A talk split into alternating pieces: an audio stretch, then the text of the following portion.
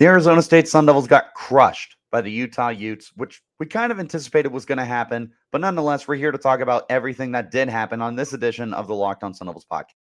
Are Locked On Sun Devils, your daily podcast on the Arizona State Sun Devils, part of the Locked On Podcast Network. Your team every day.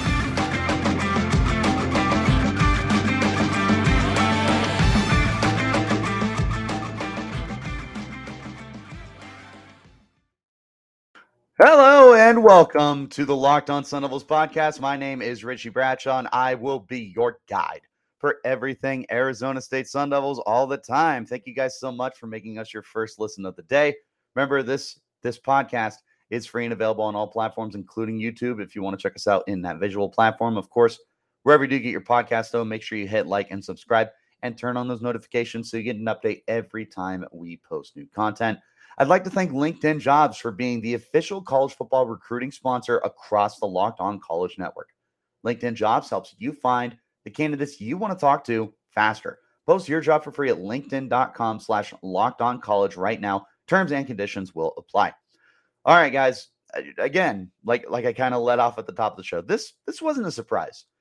Arizona State dropped the game against Utah, and we definitely we're going in with that anticipation that that's exactly what was going to happen. And long behold, that's exactly what happened. So it's okay. Like, you know, again, we just we anticipated it. So it's it's not that we're necessarily like upset or depressed or anything. At least you probably shouldn't be if you are. But I mean, we're here anyway. So taking a look at everything that happened. So Arizona State loses this game 34 to 13. The Sun Devils actually were 24 or uh not they weren't 24. Uh they were down 24 to 6 going into halftime. So, you know, you gave up 10 points in the second half, uh all that good stuff. Uh don't get me wrong, there there was some good things to take away from this game. Uh and and that's what we're going to talk about first is the positives to take away from this. There's a few. so, I think the biggest thing that I kind of took away from this is the defense looked okay. You know, they didn't look nearly as much as like the shells of themselves that they did previously against Eastern Michigan a week ago. I felt like they had more confidence this week compared to what they had in other weeks. So, you know, again, just kind of take that with a grain of salt for what it is. But I I'm happier with the product I saw this week compared to what I saw last week. And that's in spite of the fact that you gave up 34 points. Uh, the bummer is, I mean, ASU was just kind of walked all over defensively. But again, I want to get to that later. I want to talk about the positives right now. Uh, there appears to be a little bit of a spark on special teams, and that is something really important to talk about for ASU right now. So, with the special teams, you've got you've got Carter Brown, right? He is proving to be one of the best kickers you've had in quite a while but he's also becoming one of the better kickers in the country. Now, I haven't had a chance to like compare his numbers across other numbers for kickers, but he is seven of eight on his field goals, which is, you know, 87 and a half, 87.5%. Uh, he's knocked through all 10 of his extra points. What's the most impressive, his only miss was uh, like a 40 plus yard field goal. But in this game, I mean, he he was he, or not he was he nailed a 47 yard field goal. Like that's that's really really impressive. For a college kicker especially those are not gimmies. Think of a 47 yard field goal as like a 55 yard in the nfl like it's it truly is special to be able to have a kicker who's capable of doing stuff like that for you. So we can't we can't take that for granted here all right, so I've got pulled up the the uh, field goal leaders here. Uh, so you have uh, he's tied for sixth for made field goals, or no, he's seven of eight, wasn't he? He was seven and eight. Yes, seven of eight. So he's tied for 12th with seven of eight field goals made. Uh, when taking a look at field goal percentage, there, there's quite a few guys that are still 100%. Um, he, he's a little further down on the list. He is tied with Mark Ruffolo from uh, Connecticut, or not Connecticut, uh, Kentucky. Ethan Mooney from UNT. What is that? What is UNT? Oh, North Texas. Uh, well, there's a there's a, or it's just those three. Yeah, just those three, and they're listed at 46. But again, there's there's a handful of guys who are still perfect on the season, so it pushes them down a little bit.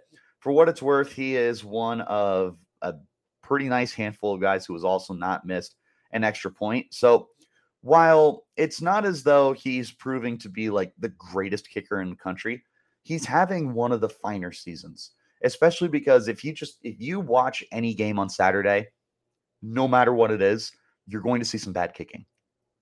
And I mean, these guys cost their team games. Arizona State has not had that problem yet. That's not to say they might not. For all we know, Carter Brown could burn out in the second half of the year but there's no reason to believe that he will right now. Carter Brown looks exceptional. He looks smart and confident. He's got a good leg. He's accurate. Most of these kicks are down the middle. Uh, I, I feel good about the range. The 47 yarder was a good one. I don't know how much further back it would have been good. Like if it was 55, I don't know if it got there. But from 47, which again is very, very long in college football, you have to be happy with what you were able to see there. Now, obviously, on the game, he did kick his two field goals and nailed his one extra point, giving him seven of the Sun Devils' 13 points of the evening. Uh, another thing on special teams I want to note. Now, unfortunately, and this this really sucks. Let me preface it with that. Is DJ Taylor left the game injured? I'm not sure what his status is moving forward. That's terrible. You you don't want to lose Taylor. He's one of your more consistent players. Uh, frustratingly, like inconsistent on special teams, but he has truly proven to be a really, really good nickel corner for you this year. And that's not something that you would like to lose, especially because when you look at the defense, the uh, the secondary was really thin in this game. You were missing uh, the Markham brothers. You were missing Ro Torrence. Uh, younger guys like Isaiah Johnson had to come in and step up. I want to talk about him in just a moment. And it it just it, it was it was a night where you just really couldn't afford to lose Taylor. But from a special teams aspect, ASU actually ended up getting some pretty good production from the rest of their guys. Uh, Danny Ngata took three, three, ki- not three carries, uh, three returns, 108 yards. That that's pretty pretty good. One of them was a 58 yarder that got Arizona past midfield and into Utah territory, which is awesome to see because you haven't had that this year. And then they had a fourth return as well uh, from Javin Jacobs, who is one of the freshman wide receivers on the team. He took his 47 yards. So Arizona State did a really, really good job in the return game to be able to make up for some of the deficits that the offense was putting out. You were able to have more decent field position. Now, unfortunately, they didn't capitalize on that field position every time, but it was there. And then the last thing to note, really, uh, before we hop into our uh, first ad break here, uh, Timarcus Davis recorded his first interception of the season. Love it. What I love the most is that gives Arizona Arizona State uh, five interceptions on the season. They have had one in every single game this year. They picked off Cameron Rising. That is impressive. Cameron Rising had one interception coming into this year and it was on a, a fluky decision against Florida. While this interception was also kind of fluky because it was off of uh, his receiver's hands and just fell into the lap of Timarcus Davis, you'll take it. So a turnover is a turnover. They didn't get any points out of it, but you'll take you'll take the turnovers where you can get them. All in all, the defense was better than it could have been. Uh, the offense was atrocious. Like there's there's really not a lot of positives to take out of what you saw for the offense. We're going to talk about them in just a moment, though. Let's hop into our first break. When we return, we're going to talk about the bad parts that Arizona State had on the on the, the whole game, essentially. But first, a quick word from our friends over at LinkedIn. These days, every new potential hire can feel like a high stakes wager for your small business. If you want to be 100% certain that you have access to the best qualified candidates available. That's why you have to check out LinkedIn Jobs. LinkedIn Jobs helps find the right people for your team faster and for free. It's incredibly easy to go to LinkedIn jobs and create your free job post in minutes.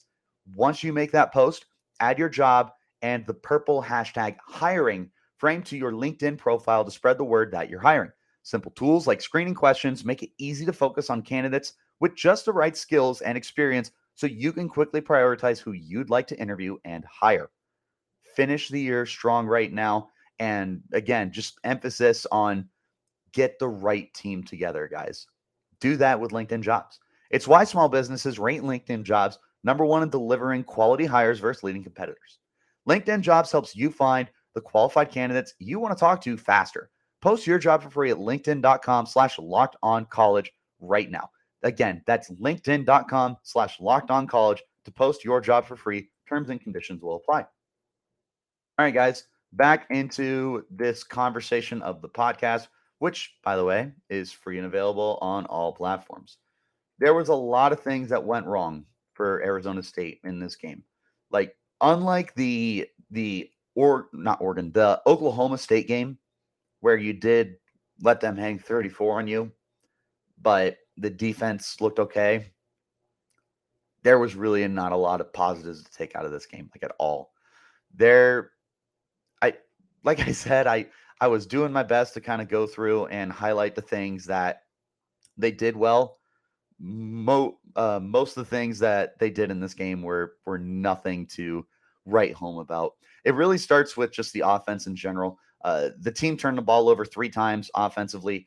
Emory Jones had two interceptions and Elijhah Badger had a fumble that he lost. And that gave Utah three extra possessions that they didn't need, and they capitalized on them. And that was one of the reasons that they were able to run away with this game. Uh, not just not just uh, figuratively run away, very literally run away with it. We'll we'll talk about that in just a moment, though. Uh, the passing game was just not good.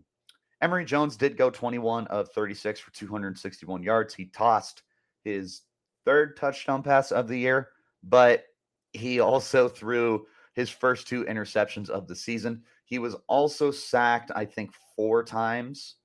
That sounds right. I believe he was sacked five times, excuse me. He was sacked five times on the day, which gave him a whopping negative 26 rushing yards. Again, everyone knows I'm not the biggest fan of sack yards counting as rushing yards, but they are. Negative 26 is a lot, especially for a mobile quarterback. The longest run of the day for Jones was just six yards, and that's on six other carries. That's not ideal. It's it's really, really not a good thing at all to kind of take that away and look at what you have left. Uh, the re- the rest of the run game wasn't good either. Uh, Valladay only had 30 yards on eight carries. Ngata had two yards on one carry. So on the night, you ran the ball just 20 times.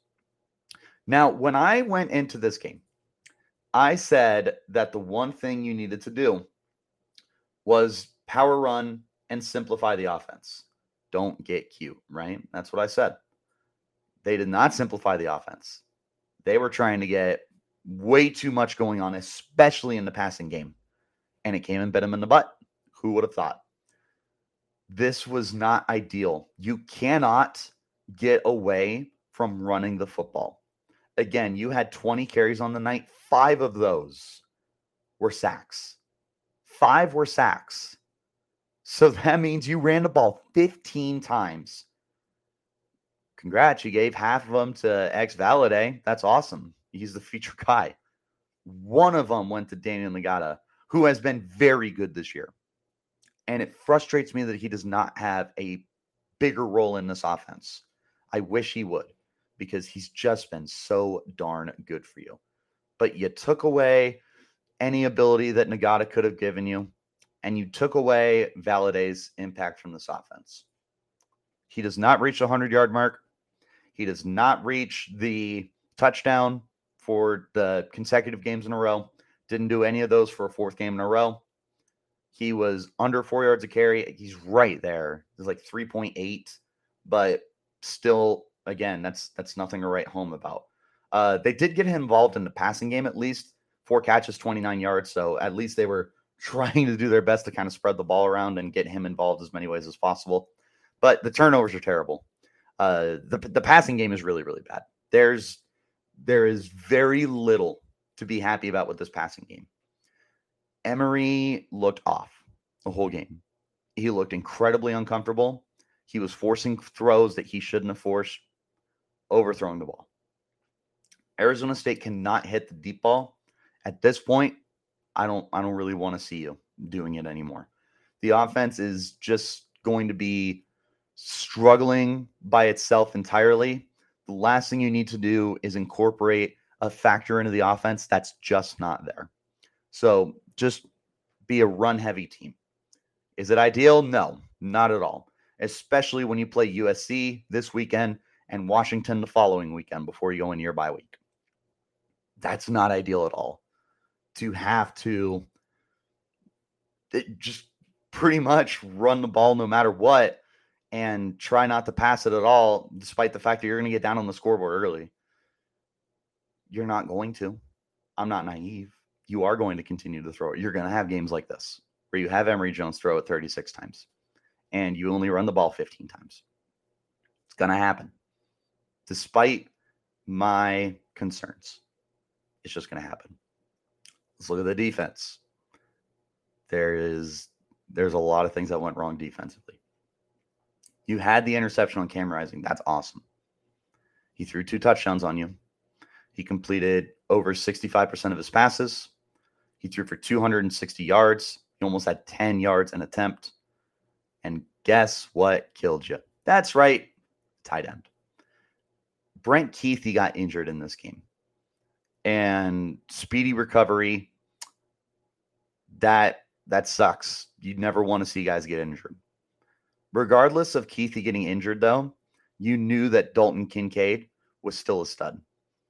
And I feel like they kind of took Kincaid for granted. Even before Kuithe went down, they did all they could against Kuithe. He had two catches for 15 yards in like less than a quarter of a game. Kincaid had four catches for 66 yards and two touchdowns. He was killing it. And he just was getting wide open in the end zone. Now, one of those touchdowns like if you watch the play, it looks like the ball gets intercepted. It is the craziest thing. It it looks like the defensive back, I want to say it was Beckley, don't quote me on that, was just kind of like extending out and has his hands on the ball and it almost feels like the ball like teleported. It just like phased through his hands and into Kincaid. It was the craziest thing. And I'm not the only one who thought this. The fans did. Several other people that I was up with in the press box did. It was the weirdest play. But you see the you see the ref's hands go up signaling touchdown, and you're like, there's there's no way. How did that happen? And Kincaid gets up with the ball, and you're like, all right, fair enough. But yeah, uh, Kincaid had tons of success. There are plenty of other guys that were able to get involved as well. Uh, Thomas Yassmin or Thomas Yasmin, excuse me, had one catch for 72 yards, and I mean they they were barely able to stop him from getting uh, all the way down the field and getting them into position to do what they did.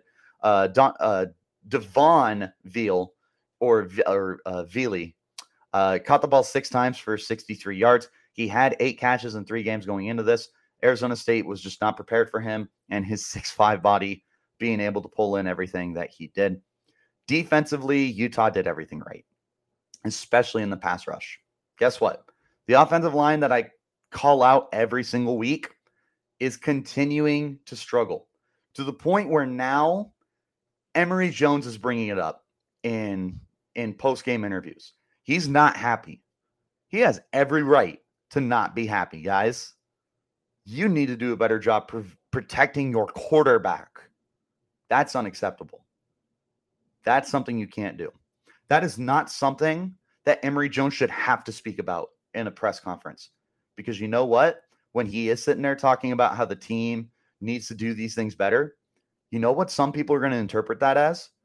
Him passing the blame, him trying to make everyone else seem like it's their fault, not his. That is not true.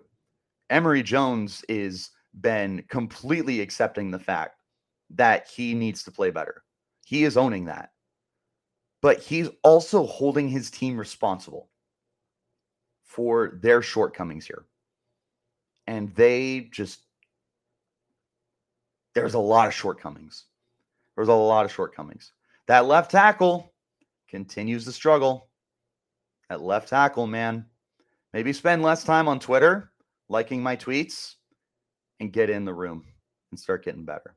Sorry. I've, I've been nice the whole year. I'm tired of it. Don't don't like my tweets. Get to work. Call a spade a spade, as a famous Richie Bradshaw said many a times. Uh, the pass rush had no problem for Utah. Brought them down five times. Uh, they also had eight tackles for loss. They had no issues. Uh, I I think I said last thing, but I forgot to bring up the run game. Uh, Tavion Thomas did not get a carry until I think the fourth quarter, and it's like some personal stuff. I don't know any details about it. Uh, there there was just some stuff that was going on behind the scenes that uh, led to him not getting a lot of touches prior. But it didn't matter because they still were able to generate 205 yards on the ground. Uh, Jaylon Glover, who the team really really likes for them, ends up carrying the ball 11 times or 13 times and turning it into 48 yards. Nice healthy average. Looks pretty good to me. Um, they had a touchdown on the ground from Ja'Quinden Jackson. He's another guy that they kind of like, or not kind of like. Uh, he, he's another guy they like. He's uh like one of their other quarterback options. So they kind of bring him out and let him do his thing. Cam Rising took off uh, three times, turned it into 27 yards. And then Jaylen Dixon, a wide receiver, actually took a carry in for 11 yard touchdown. Yeah, again, they just they did everything right. They had the two interceptions on defense. They had five sacks on defense. They were consistently in the backfield on defense. Offensively, they did whatever they wanted to do. It ultimately ended up with that team. What's it end up being? 74. They ran 74 plays that night against Arizona State. 74 plays. They controlled the clock for 35 minutes and 33 seconds. They also were three of four on fourth downs. When it mattered, ASU can get off the field. One of the things I said you needed to do was you needed to find a way to control the clock and you needed to find a way to what was I going to say? You needed to find a way to control the clock and you needed to find a way to simplify the offense. You didn't do either. I said I would love for you to have 35 minutes like what Utah did. I said realistically shoot for 32. You were eight minutes off. Eight. That is how you lose football games. Your defense is on the field. They're already struggling. They're exhausted. They can't stop anything that this offense is doing against them. Whatever they wanted to do, they were doing it. With the one mistake of an interception, other than that, they were doing pretty good. Now, admittedly, the, the third down defense was pretty solid. Five of 15. But again, they went for it on, on fourth down four times. They got it three times. They could have gone for it another two times, but they ended up getting false starts that took away fourth and one opportunities. Utah was not afraid of this defense, guys. They were not afraid of this defense. One more small break. When we get back, we're going to wrap up our thoughts on everything on this game. All right, guys, do me a favor and make sure that you are listening to the Locked On Pac 12 podcast. Get all your news on the Pac 12 in 30 minutes or less with my good friend and number one friend of the podcast, Spencer McLaughlin, as your host. Your boy Richie also hops on once a week to talk about upset specials. So make sure you're checking it out. Make that your second listen of the day. Stay in touch, not just with the Arizona State Sun Devils, but with the entire Conference of Champions. Bottom line for this game ugly. It was an ugly game. This was an embarrassing loss, even for a one in three football team. This was bad. This was demoralizing. I don't know how you come back from this. It is going to be incredibly difficult to try and rebuild your image after this because you abandoned your strength and your identity. Nope, not good. Your defense could not get a stop when it needed to. Again, the third down efficiency, that's fine, you know. Fourth downs are not good. So, no, not good there either. You forced a turnover. That's awesome. You still let the quarterback complete over 65% of his passes. You still let the team rush for well over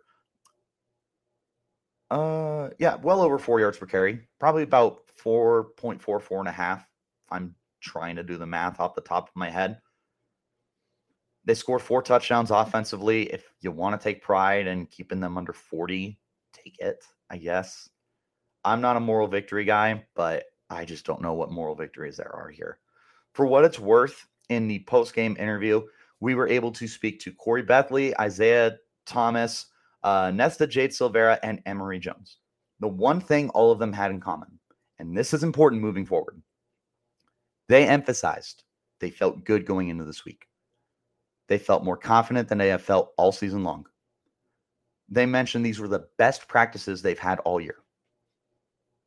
They are buying in to the mentality of the interim head coach, Shaun Aguano, who, by the way, this game's not on him. So don't don't sit here and try and peg a bad game plan or a bad game or anything like that on Shaun Aguano. You're wrong. This is not a Shaun Aguano problem. You are not about to pin a performance like this on an interim head coach who has had no head coaching experience in college football. That's not on him. Okay. It's just not. And you know what? He came into the post game conference. What a genuine guy. Awesome. He was so down to earth, easy to talk to. Uh, he appreciated everyone, thanked us, apologized, which I don't know why you're apologizing, dude. It's your first game. Is what it is. Like, was it ugly? Yes, it was very, very ugly. But I'm not pinning any of this on Aguano. I will pin this on the coordinators. I will tell you that Glenn Thomas has a lot of figuring out to do on how he wants to motivate this offense to be better. And I will tell you that Donnie Henderson needs to get it together defensively because the defensive performance you saw in week one, dominant, was against NAU. You had a good plan in week two. I don't blame you for getting exposed by Oklahoma State because of the offense. You got crushed last week by Eastern Michigan. And then going into this week, first game of Pac 12 play, the first game without Herm Edwards, the first game that you needed to remind the Pac 12, hey, we're not done yet. You wet the bed. No one was going into this game expecting you to win. But people thought it would be a little closer. The spread was 15 points when it was all said and done. They beat you by 21.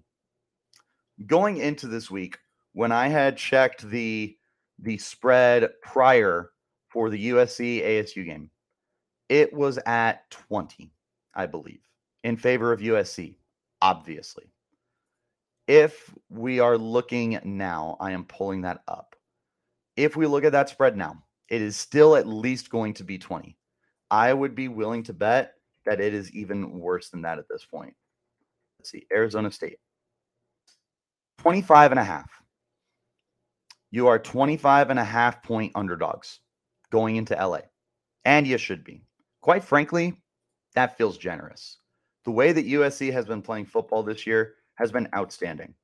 And I mean, don't even fault them for playing Oregon State close on Saturday because Oregon State is also a very good football program. And when Oregon State comes to town, based off the way you're playing right now and based off the way they're playing, I'll take them in that 15 point spread too that you were given against Utah.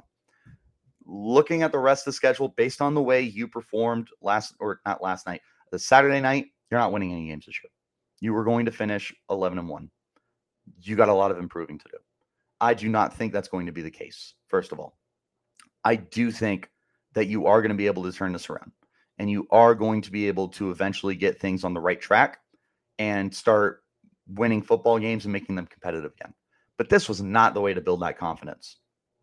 Because at this point, that confidence is just coming from being a fan or coming from pure optimism. And it's hard to have some optimism about this team right now, ladies and gentlemen. This isn't I I don't know how to politely put this. This is a really really bleak outlook for the remainder of the year. And I'll leave it at that and we'll pick up more on this conversation tomorrow. But that is going to go ahead and wrap up this edition of the podcast. Again, as always, you guys are the best making this your first listen of the day. Podcast free and available, all platforms, including YouTube. You want to check us out in a visual platform. Make sure that you hit like and subscribe wherever you do get those podcasts and turn on notifications so you get an update whenever we post new content. to keep in touch with that content, follow me on Twitter. You can find me at RichieBrats36. And you can find the podcast as well at LO underscore Sun Devils. We keep you updated on everything football related and basketball content will be coming up soon as well as the season is just over a month away. We're going to be talking some hoops here very soon. But until next time, you keep it locked right here on Locked On Sun.